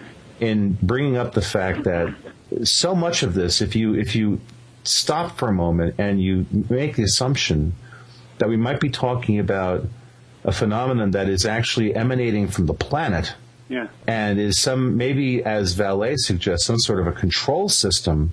Mm. Uh, then you start to understand something about a potential explanation regarding the constant message of uh, safeguard the planet, uh, stay away from atomic weapons. Mm-hmm. Uh, yeah, if you had a, as Mac would put it, a crypto-terrestrial civilization, uh, it would be in their vested interest to not have a huge amount of nuclear warfare going on on the surface of the planet, it might not be a good thing for the planet overall, uh, especially if they're coming to the surface and utilizing resources on the surface in the same way that we utilize resources on the surface. So you have a very interesting uh, thing there, and that's not. I don't think that that basically is that far of a reach, and I think that Mac probably in his forthcoming book will make a very good case for that potentially being a fact. Yeah, I think the, the whole thing with the Space Brothers, uh, the contactee movement, is that whether it was you know, whether the experiences were real, whether it was there was government involvement, or whether there was hoaxing, the whole thing sort of reeks of manipulation on somebody's part. Now, you know, Mac, as he points out, his theory, as you said, is that perhaps these space brothers and the overall UFO mystery is, is Earth-based, like a, an ancient terrestrial race. If that is the case, you know, spreading stories about coming from Venus and Mars would be the ideal thing to do. Everybody's looking to the skies when the answer's below them or around them. And, you know, it, it remains hidden for example, I also interviewed Tim Beckley for the book, and Tim told me that although he, you know, he felt some of the contactee cases were real, he felt that the claims as to where they were supposed to come from were, were absolutely deceptive. He said, you know, there, there was clear evidence of this, and you know, I, I would agree with that particular stance. And um, I think Mac's book, when it comes out, will be important for the whole movement because not only is it, I guess, putting a different angle on the UFO mystery, but it also helps possibly to explain so many different facets of it all under one banner. You know, that's one of the things with the UFO subject. There seems to be so many different things going on that it's difficult to ascertain, you know, what the motivation is. But Mac's theory, whether right or not, if it is true, you know, it actually does explain so many of the quirky aspects of the subject. So I think in that respect, it'll be treated uh, well when it's published, and I think also it's going to attract a lot of attention. Mm-hmm. Mm-hmm. And it's not to say that that theory accounts for all credible UFO sightings. No. I think there are people who would like there to be a single unified field theory to explain all this stuff. It would appear to me personally, and I think certainly as people start to read more about this and educate themselves about the meta layers of what's going on here, Mm-hmm. Uh, it becomes, I think, fairly clear at a certain point that looking for, uh, as one person once uh, said to me, is there a Reader's Digest version of the explanation of this? And the answer is no, you're talking about a, a very intense mystery that doesn't have a simplistic explanation. It just Yeah, doesn't. you- no, that's that's um, a good way of putting it. I think my, my own view is that looking at things in a literal black and white sense, you know, just doesn't hold water. I, I'm personally convinced, you know, some UFOs are probably classified military technology. Some could be genuine extraterrestrial visitations. I'm, I'm more inclined to think some are evidence of an intelligence on the earth, which may actually not even be purely physical. You know, I point out in the book how some people claimed experiences what almost like ethereal balls of light, ghost lights as they've become known, that seem to interact with them. So I, I think there could be four or five answers to a phenomenon that so many people you know, have considered whether consciously or not is a unified phenomenon when it, al- it almost certainly isn't. Looking at different theories, um, we have so many we could, you know, go crazy with. Focusing on the contactee cases, since the 50s and 60s, when we heard the people who met up with the Venusians and the Saturnians and whatever, have there been more recent cases of that nature? Yeah, there's actually a lot of them. Um, John Keel called them silent contactees. The idea, you know, people who are having classic contactee style encounters that would rival anything that George Adamski or George Van Tassel, etc., claimed, but who, for the most part, really didn't talk outside of, you know, family and friends. And that was pretty much it, unless, you know, they were sort of coached and finally said, okay, you know, I'll tell you what happened. Um, for example, um, in the book, I cite one particular story of a woman who was deeply interested in, in crop circles in England, a woman I interviewed several times named Vanessa Martin. And she had a very weird experience both in, in crop circles and at Stonehenge. Um, most of the, the crop circles in England appear in the county of Wiltshire every year, which is also the county where Stonehenge is situated. And so, you know, the, the two are never sort of far apart. But she claimed encounters with this long-haired pretty much looking like a classic Space Brother type character who sort of espoused at length on the philosophy and motivation behind crop circles. And again, she was given, I guess, like the the classic Space Brother lecture about, you know, the the state of humankind and why this is important to get this message out there etc., etc. Um, but as I also point out in the book, um, she was given a name by this being, which turned out actually to be very close to a classic um, American Native American Indian trickster name. And you, but this was on the other side of the world in England. So you know, this is like a fascinating story as I said, of a type that would easily rival anything uh, that was put out in the 50s or 60s by the contactees. And yet it was just, you know, a story matter of factly told me by an English housewife who really, other than just having an interest in crop circles, you know, really wasn't delving into the whole space brother angle at all. And, um, and you, there are actually countless stories like this. I mean, uh, there was so much more I could have put in the book, but I was limited to something like 60,000 words. But, you know, there's other cases from the 80s and the 90s from all around the world of people who've met, you know, long-haired space brothers driving home from work and just sound absurd stories, but they're, they're no different to what we've heard 50 years ago. Well, there's also the Dorothy Izatt story. Uh, the Dorothy Izatt story oh, yeah. that we, we, featured on the Paracast uh, well, a couple of years ago now, Gene, where there's definitely something interesting going on, uh, I think. Uh, she hadn't talked about this because Hynek had suggested she keep quiet about it and just keep shooting her film. You know, sadly, some of the people who have attached themselves to her, a researcher and a filmmaker who basically are the worst thing that happened to her because basically they then uh, take this uh, situation, this case, and put a proprietary uh, lock on it and act as gatekeepers. At which point, anybody who uh, wants to really look into the veracity of her evidence is basically stopped. So, you know, Izatt's a perfect example of a, a silent uh, experiencer who was actually gathering some what looked to me to be potentially rather compelling physical evidence mm-hmm. and was just basically uh, stonewalled from really sharing that with anybody. So you wonder how many how many versions of that are going on.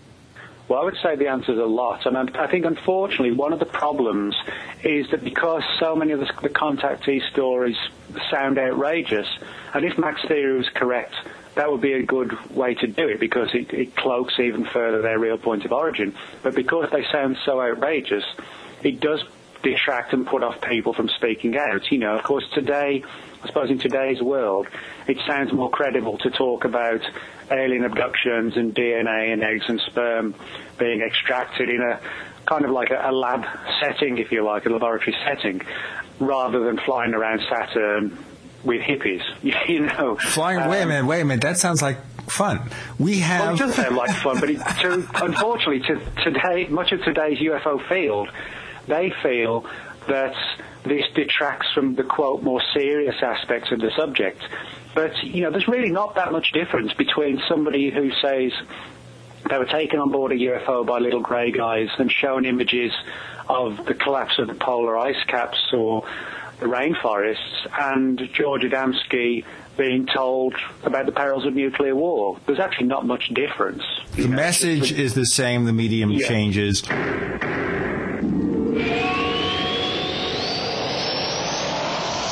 Hi, this is Michelle from Namecheap. We don't have millions of dollars to get race car drivers or models to endorse us, but we will do everything we can to make those who buy domains or web hosting from us as happy as possible.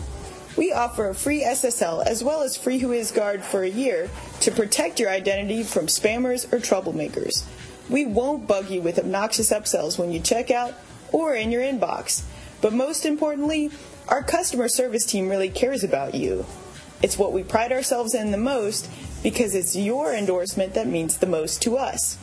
If you like what you hear, get deals on both our domains and our web hosting at radio.namecheap.com, radio.namecheap.com, and be sure to play our contest by following us on Twitter.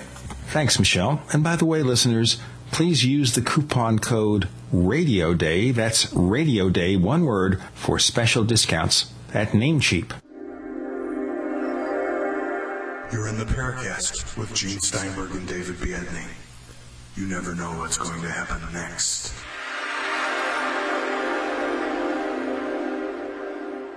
We have Nicholas Redfern, author of Contactees, a history of alien human interaction, and we're focusing on the meaning of it all. Of course, we get back to the conveying of this image that our planet is in trouble, it needs to be repaired, and the aliens are here to tell us and warn us.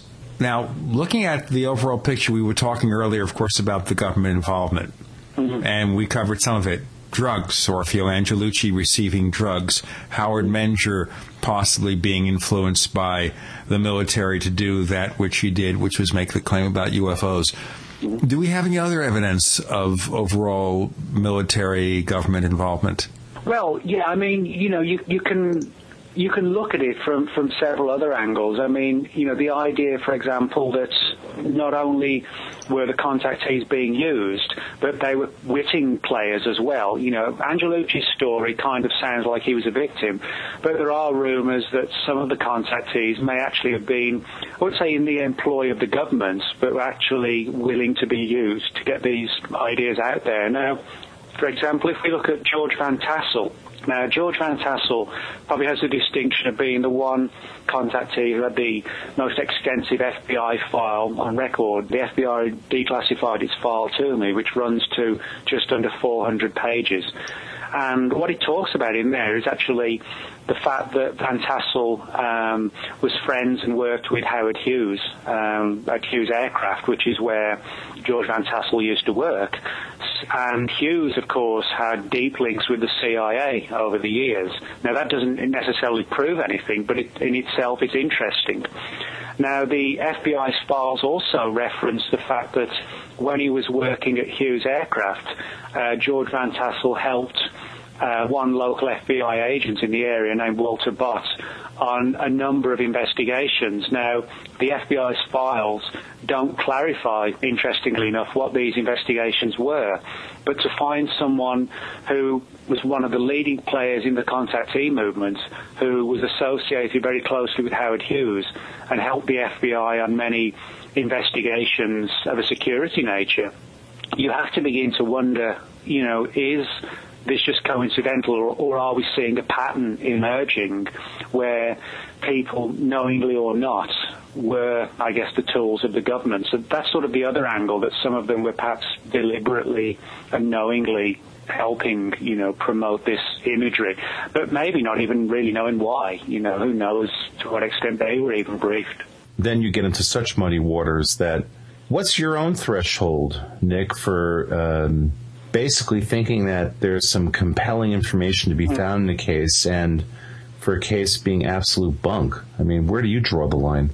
Well, you know, with the contactees, it's actually really difficult to do that because, you know, you look at somebody's story like Truman Bethurum of meeting this hot space alien, Captain Aura Rhanes, on this mesa in Nevada.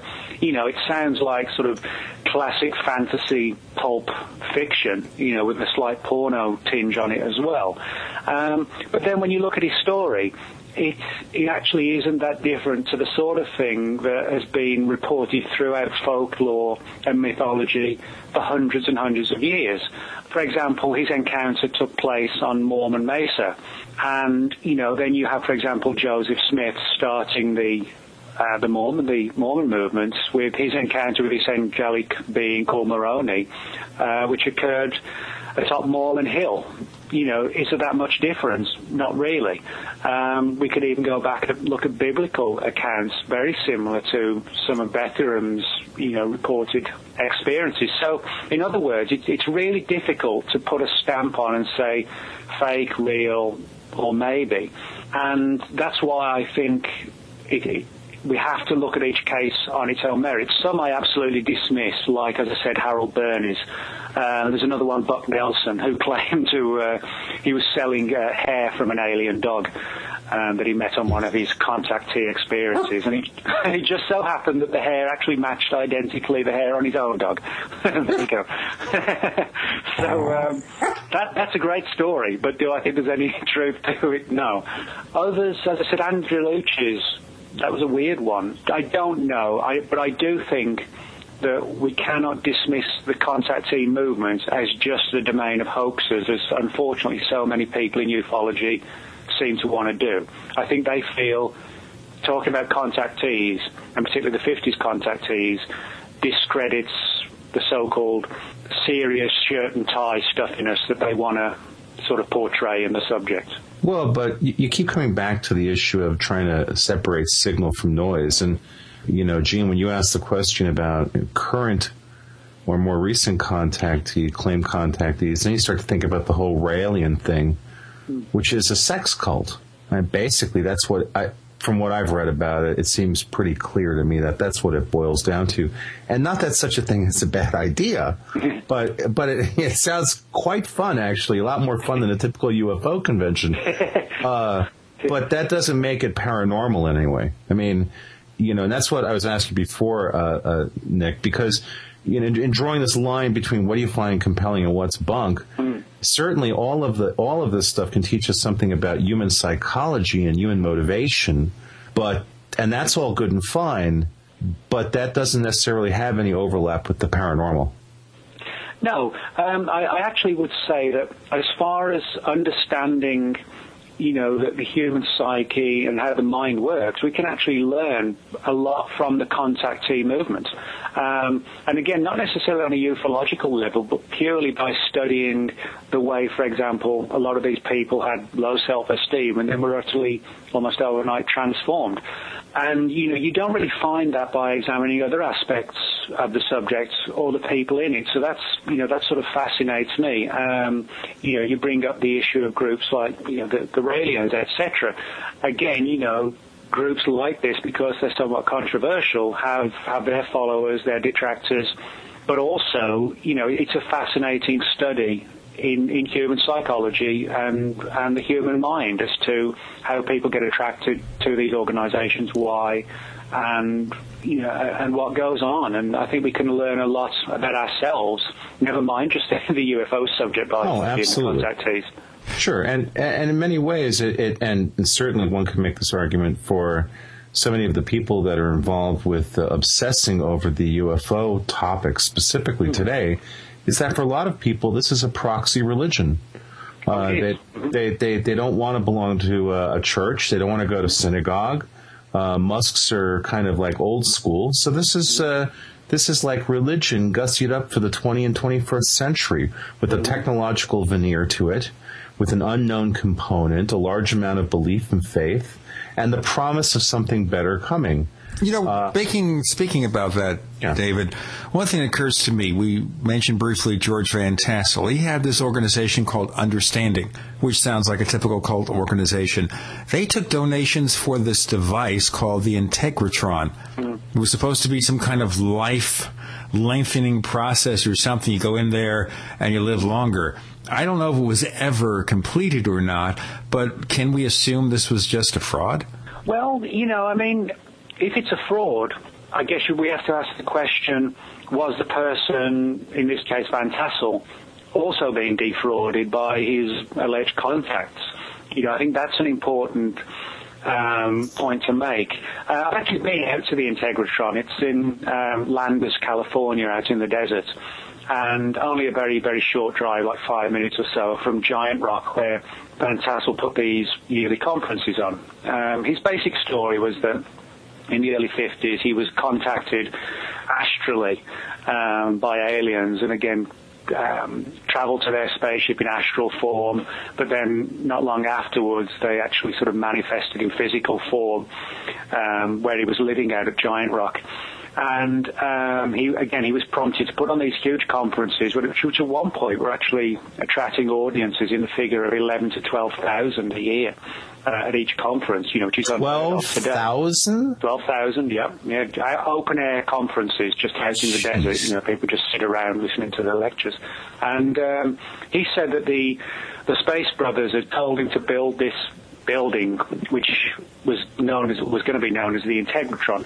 The Integratron basically looks like an observatory, you know, a, an astronomical observatory, like a, a large domed building, and it's on two floors. You can go in there, and they have various meditative um, sessions in the upper chamber now, which you can go to and you know check it out and, and take part and uh, lectures in there and things like that. The idea uh, was basically that when the Integratron was completed, that it would have the ability to rejuvenate human cells and, and by default extend the human lifespan. This was sort of never really explained how it would do that, and the reason being that um, Van Tassel died, ironically, before he could he could finish it. But in terms of it being a building and a structure that you can go in, yes, that is complete. Um, what's actually interesting about it, he was actually a very skilled person because there are actually no nuts, bolts, screws, nails in it at all. It's just all kind of like an interlocking building. Um, so it was very, very well designed in that respect. Now, of course, whether or not the experiences were literally real, um, that's the big question. By Van Tassel's own admission, um, many of his experiences were initiated either via channeling, meditation, and putting his body into an altered state where he felt his astral form could leave his body. So again, it's not as clear cut as many people thought of people just going out into the desert and meeting aliens. There was this very much definitive, otherworldly, alternative aspect to it. Like George Hunt Williamson, most of his early contacts with the Space Brothers were supposedly done by Ouija boards. Oh, jeez. So, you know, it's, it's a very strange movement in that respect. And the minute you say Ouija boards, what I've read about that thing, it, it, it's kind of like the ultimate trickster interface to humanity, where essentially if it comes out of a Ouija board, you have to basically assume it's deception. Yeah. Essentially. Uh, oh, boy. It, then this is, I mean, I personally, this is where I get so frustrated because what ends up happening is that you have all of these different realms crashing into one another. And it's, you'd think that by looking at all of them and trying to synthesize common aspects, you get closer to understanding. But I think what ends up happening is that essentially you, you twist yourself into a tighter and tighter pretzel. And you don't get Soft any pretzel. understanding. Well, yeah, with uh, with with extra salt and garlic. From Philadelphia.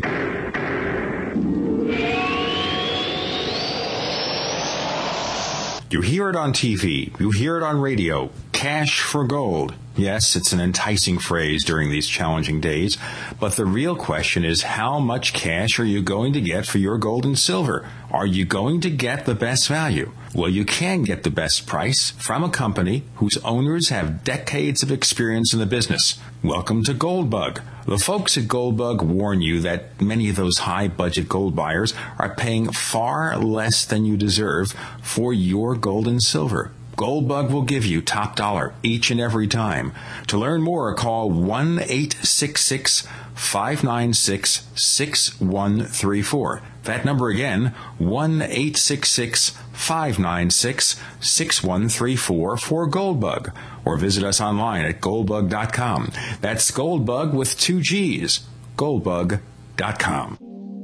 Hi, this is Don Ecker, and you are tuned into the Paracast with Gene Steinberg and David Biedny. Hey, let me tell you what, you're going to hear stuff here that you probably won't hear anywhere else. Hear that, George Noory? By the way, before we twist ourselves, Nicholas Redfern, author of Contactees, A History of Alien Human Interaction, joining us. David? Well, I just, I, I'm getting to the point where I'm starting to think that perhaps this is all about the noise.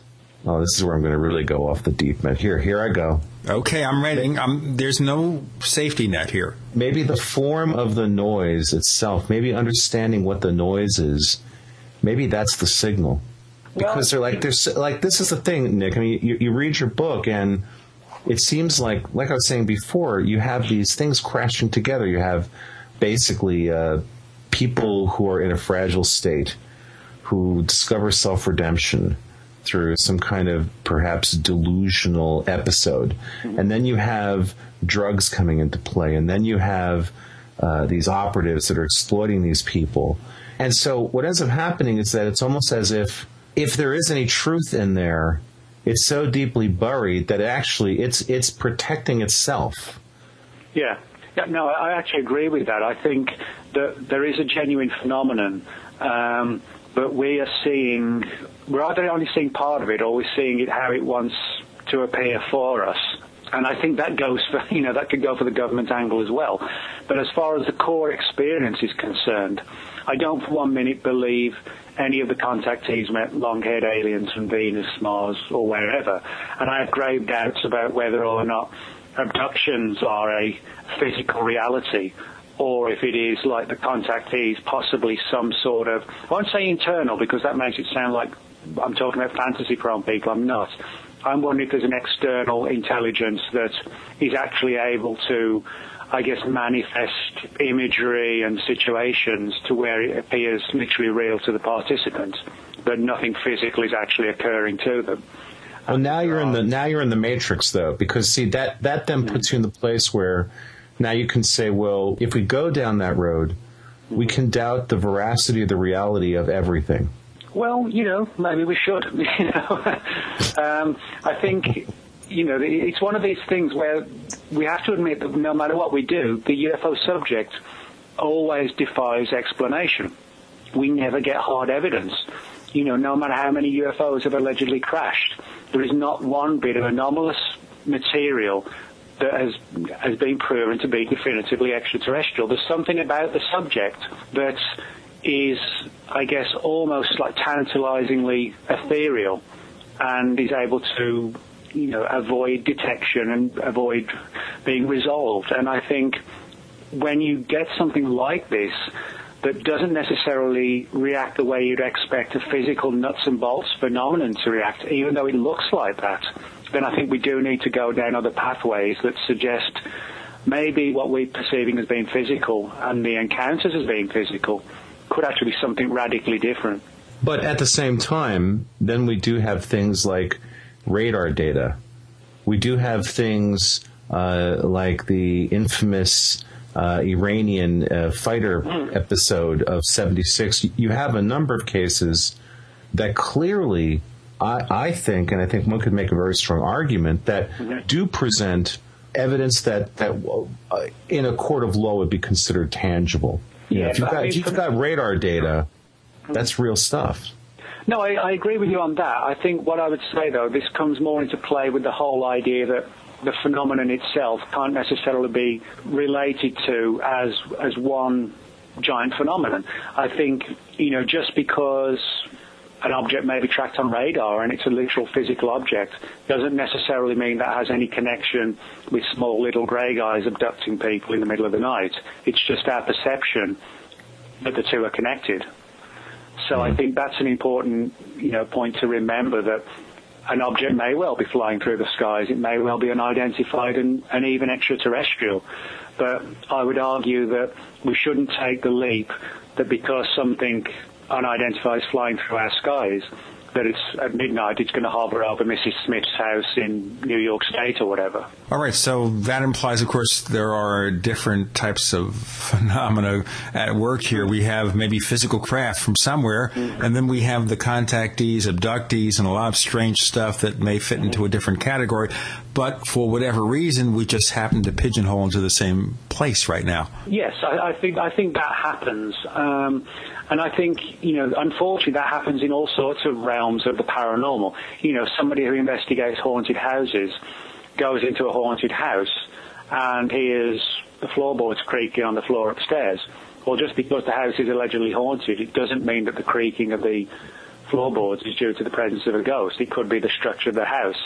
But there's a tendency to, or a suggestibility that the two have to be connected, and you know, there's, there's, no reason why they should be. If you uh, look at what some of this research that these guys have done turns up, you have things like consistent physical uh, traces of uh, things like these scoop marks mm. uh, that uh, apparently do have consistency or these uh, triangular patterns of dots on people's skin after they supposedly have some of these uh, experiences, where uh, you know that does seem to indicate some sort of a physical reality to it. And um, when you look at stuff like that, even if you take away the whole issue of people's perception, I mean, it's one thing to perceive that something happened and maybe there was psychological um, aberration at play. But when you have things like consistent scars on bodies, hmm. and I think that sort of throws it in, into a whole different place. And what I've always found very um, sort of odd about the abduction thing is what appear to be just the sheer numbers. Hmm. I know speaking to Bud Hopkins, you know, he, he's looked in, into what I suspect are thousands of cases. Hmm. And those are just people willing to come forward to him. You know, if you statistically look at that and then say, okay, you know, what does that really represent in terms of numbers? I know, I know, uh, Bud and David have come up with some rather large numbers. I don't know whether or not they can potentially really defend those numbers, but we're we're talking about a lot of people, and so even if you compare this to the contactee thing, where again with the contactees, it's like they had an agenda in terms of coming up with a story and going public and turning their lives around and getting attention that they never had and in some cases forming actual cults and getting the babes.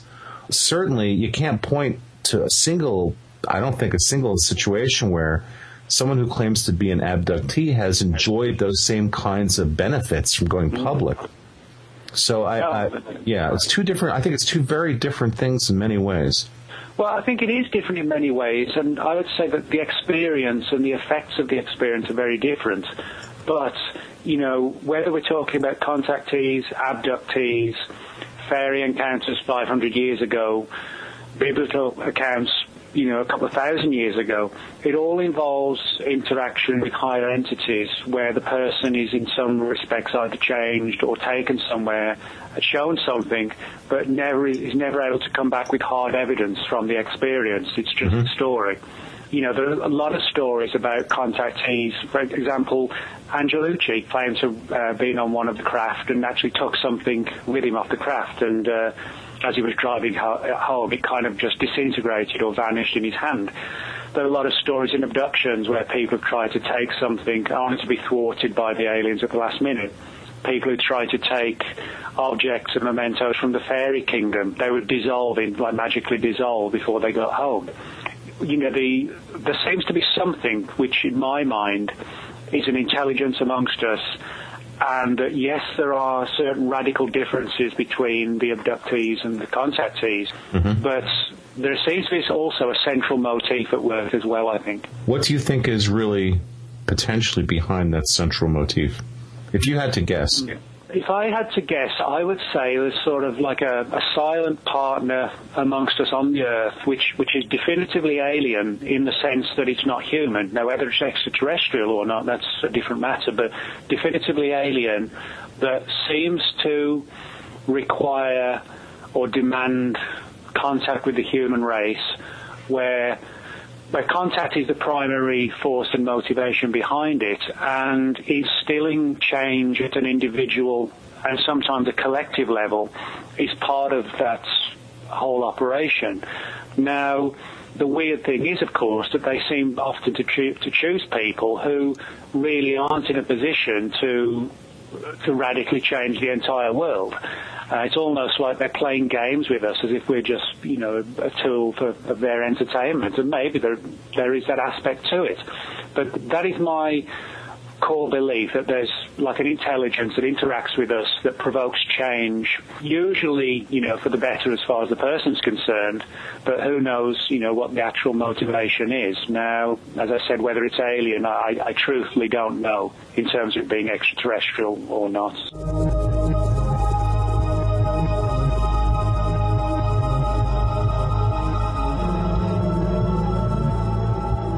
Hey listeners, did you know that Fate is the oldest and best known publication on the paranormal? Well, since 1948, Fate has provided their readers with fascinating, in-depth articles on subjects like psychics and spiritualists, ghosts and hauntings, UFOs and aliens, as well as readers' true personal mystical experiences. For under $20, you can keep up with all the latest information. To subscribe, call now at 1-800-728 2730 or visit Fate's website at www.fatemag.com. That's 1 800 728 2730 or www.fatemag.com. So what are you waiting for? Your fate awaits.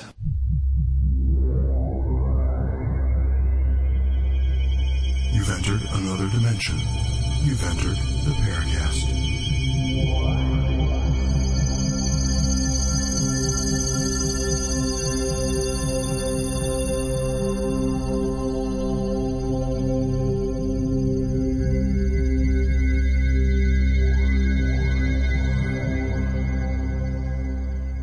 We're talking with Nicholas Redfern, author of Contactees, A History of Alien Human Interaction. We have time for a few more questions before we have to let him go. And I'm pleased that he's here for pretty much a full session of the Paracast, as opposed to being one of a member of a panel or joining us with regard to eulogies. This is something where we're trying to figure out what's going on. From here, having gone through this research to find out what's going on with the contactee movement, did anything in what you expected to happen change? Yes, I think, you know, I, I was actually quite surprised by the sheer number of contactees who, either wittingly or unwittingly, did seem to have government connections in their stories. Um, pretty much all of them did. Now, as I said, whether that means they were deceptive players themselves or they were innocent dupes or, you know, some were fell into one camp and some into the other, I'm not sure. But there actually weren't that many of the major contactees who hadn't crossed paths with the intelligence services in some capacity. Now, you know, how we interpret that, I don't know, but that was sort of a, a big surprise. I was aware of one or two, like Adamski and Van Tassel, where the allegations had been made. But, you know, the thing with like Angelucci and the army guys and the restaurant, stuff like that, little known stories, that sort of really did surprise me. Looking at that, knowing that you've seen cases, gotten information that basically was other than maybe what you expected. Does that also change your viewpoint about what causes the whole thing? What was your viewpoint starting the research, the beginning of the oh. process? What did you expect in terms of what the contactee movement was all about? Having learned the differences, the surprises, the things you didn't anticipate, how does that change, if any way, how does that change your conclusion about what it means? Well, unfortunately, like a lot of the UFO subject, I think it's changed it to where there's more confusion. you know, I don't think it's actually enlightened me more than it's kind of confused me further, you know, because so many people in the UFO field, and even I'm guilty of this, you know, when I was say 20 or whatever, I thought the contactee stories were nonsense. I look at them now with, with the sort of mindset that I don't believe the literal interpretation but there's clearly something going on, possibly from several several different angles. But again, as I said, that just confuses the situation because it suggests we've only really sort of scratched the surface as to what was going on, and we haven't really resolved the matter in terms of laying it to rest one way or the other. And, and unfortunately, the UFO subject seems to have a habit of doing that. The more we look into something, the more questions we get than answers, and I would say that's that's typical of the contactees as well. It sort of makes one believe we'll never actually understand this. Well, you know, that's what I say about it being manipulative and kind of ethereal almost. It's we're always sort of one step behind the phenomenon, and when we catch up with it, it, it changes. You know, I find that sort of significant and, and sort of beyond just nuts and bolts craft, if you like. Well, there's the uh, there's the one statement in page 146, uh, and correct me on the pronunciation. Is it Skirmer or Shermer? Oh, Schirmer, Howard uh, Schirmer. Herbert Schirmer, yeah. Yeah, Schirmer, the police officer who had this uh, really odd encounter and is told something that there's, and it, I think there's there's there's a clue there where he's told, "We want you to believe in us, but not too much." Yeah, yeah, that's of like a classic no, but it's sort of confusing as well. Uh, I, I, think that if we were to try to unravel this enigma, I think there's a major clue there, a huge clue, and I think that ultimately, for me personally, that clue would to me say that uh, this is very likely we're dealing with something that is here with us that doesn't want us to know that it's here with us because of how we'd react. And your book kind of, in many ways, sort of confirms this for me that and I'm right. I'm going to fall right into the Mac camp with this. In that, uh, you know, if if you had something, let's say that was coexisting on the planet with us, they would very much want us to think they came from far away.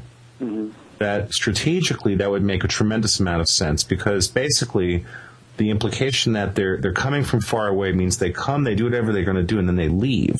Mm-hmm you know, I think that there's an appeal to human insecurity issues that, well, if they leave, then at least they go away. Mm-hmm. Where, whereas if we thought that they were, for example, living under the, the crust of the planet and, uh, and were maybe, for lack of a better way of saying it, they were at the top of the evolutionary or food chain. Uh, this is not something that would sit very well with humans and uh, with any humans anywhere. And that if you wanted to find reasons for government secrecy around all this stuff, that one could make a very good argument that perhaps some faction within the government has actually figured out that this is what's going on. And now they say, well, okay, this is a really good reason to spread disinformation and to keep the confusion going. Because, man, we don't want people to think that, A, we're not at the top of the evolutionary pyramid on this planet. And, and potentially even more damning, which as I think more about this stuff, as I read more about it, uh, you know, I personally feel strongly at this point and I have nothing to back this up necessarily. It's just an intuition that it's a very high likelihood that human beings, Homo sapiens sapien, is a, an engineered species, that we've been manipulated, and that we can't know this.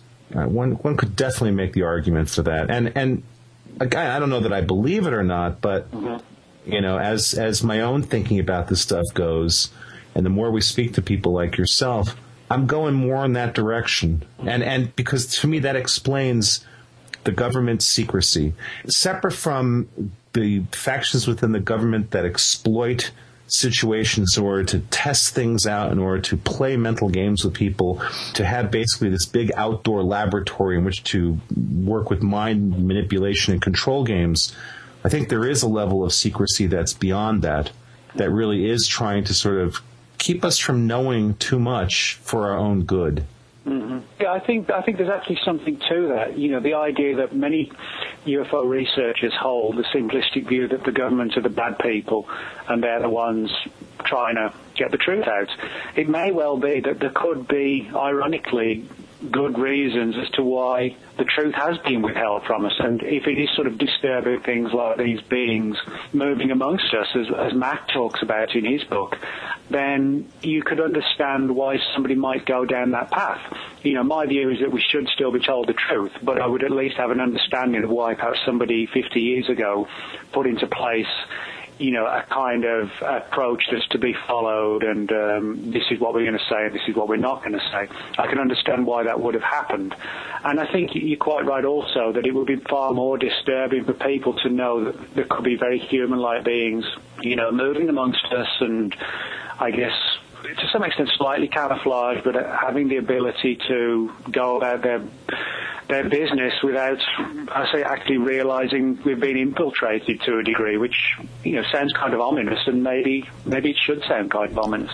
Well, the other question being, of course, we know apparently, if we can believe a few of these claims, and about some of the strange stories attached to them, like Angelucci, mm. like Howard Menger, that maybe the government is working in concert with this other force, these other beings. They know they are here.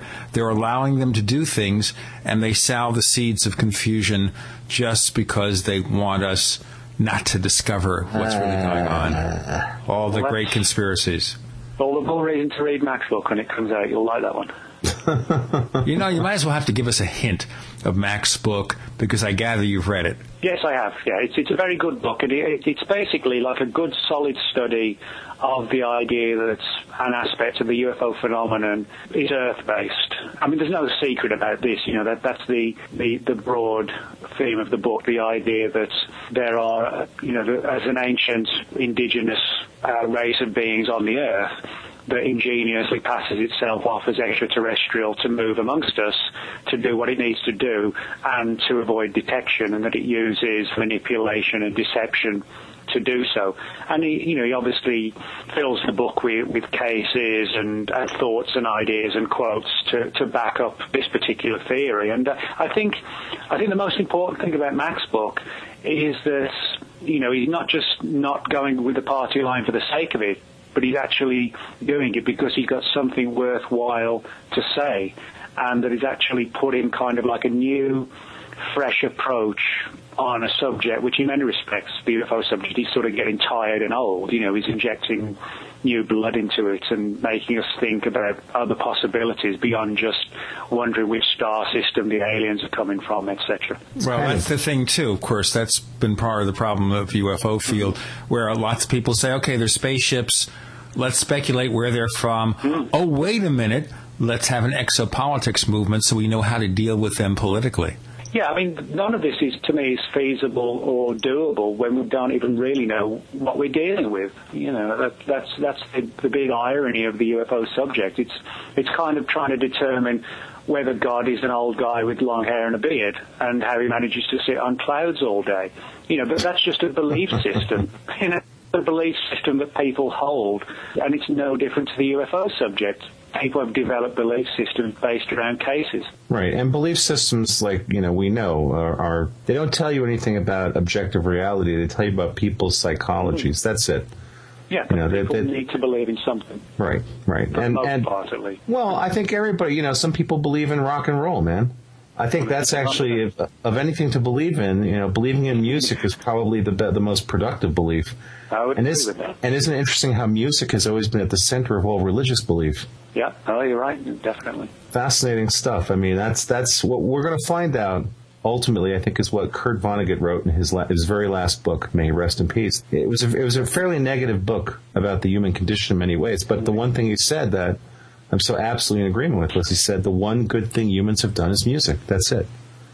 And I'm I'm right there with him on that one. I mean, you know, Except for, of course, that those chords in the movie Close Encounters of the Third Kind. no, that's what? No, that's that's okay. It's, the chords themselves are not bad. You- Talk about the context of the chords, not the chords. You know, Speaking of which, in the contactee movement, does music play any part at all? Yeah, it does actually. Howard Menger released an album of uh, music, as it was called. um, and um, I think it sold three copies to him, his wife, and one of his children. But uh, yeah, I mean, actually, a number of people in the contactee movement did release records, and you know, you also find, of course, you know, this has been well documented. A lot of people in the rock music industry had UFO experiences and sightings, things like that, and uh, I think.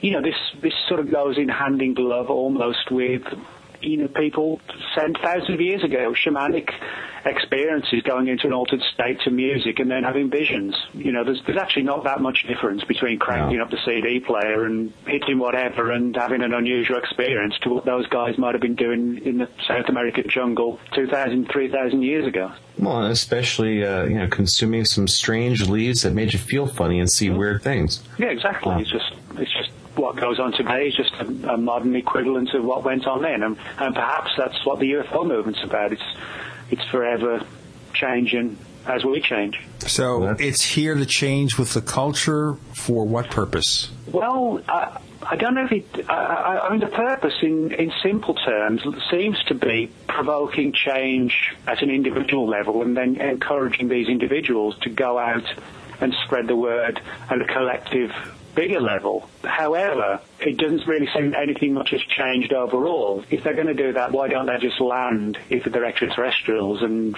and say this is what we're going to do. It might be sort of like almost like a fascist approach, but they could do that. I'm quite sure they could come from point A to point B, if of course that's what's going on. Then again, maybe they want us to think that because they really are crypto-terrestrials, and so you know it, it kind of protects their turf on Earth to try and provoke the idea that we should all live in peace and harmony. But maybe that's not actually what they want for us they're doing it because it helps them. It's like a, you know, a selfish, understandable approach to take. Maybe we're seeing the proper picture. Maybe the picture we're seeing is a distortion based around something that's self-serving from their perspective. But people don't want that. You know, I have to be amb- ambiguous because I truthfully don't know. But people, people want me to sort of say, which planet are they coming from and why are they here and where's the Roswell wreckage stored? You know, we can't answer those sort of questions as much as we'd love to. Well, no, we get back to people wanting the Reader's Digest version. They want things because they've been conditioned by the media that this is their window onto the world, that everything is explainable in simple sound bites, that you can boil things down. We were talking, uh, there's a little preamble to the show, we are talking about polar thinking, where if you can make it simple, uh, then the majority can understand it because subtleties are apparently lost on most people, and especially when it comes to things as mysterious, as enigmatic as this topic. It's almost as if people need the simple answer because anything beyond the simple answer, they just can't go there because it's, it's just it, they don't have the mental capacity. Uh, I mean, I hate to say it that way. Uh, there was a member of our forums that said, "Well, if you want to understand what's really going on, David, just understand that." most of the world consists of idiots. And I, mean, I don't want to, you know, I, I don't really want to believe that. I know that there's certainly uh, there's a lot of evidence to support that theory. Want you to be president? Well, oh, please, oh God. Um, well, there's somebody who wrote the book. You can't argue with idiots who. Well, I don't want to get into that. Well, and you can't because you'll never win. And but but the point is that, yeah, ultimately, it, it's funny because people talk about uh, disclosure. And what what we've what we've said on the show, and we've had this out with Bassett and, and his ilk, is that you assume that you know what disclosure consists of. You assume that you know what the nature of the information being withheld is, but what if it's not what you expect it to be? Mm. No, I was going to say, what I actually wonder with with disclosure, if if real disclosure actually took place, ironically, I sometimes wonder that what it would be. The government would be say, would say something along the lines of, yeah, we've been hiding, you know, a load of files, and here they are, you know, 500,000 pages. We've got a lot of reports, but at the end of the day, we really don't know what's going on.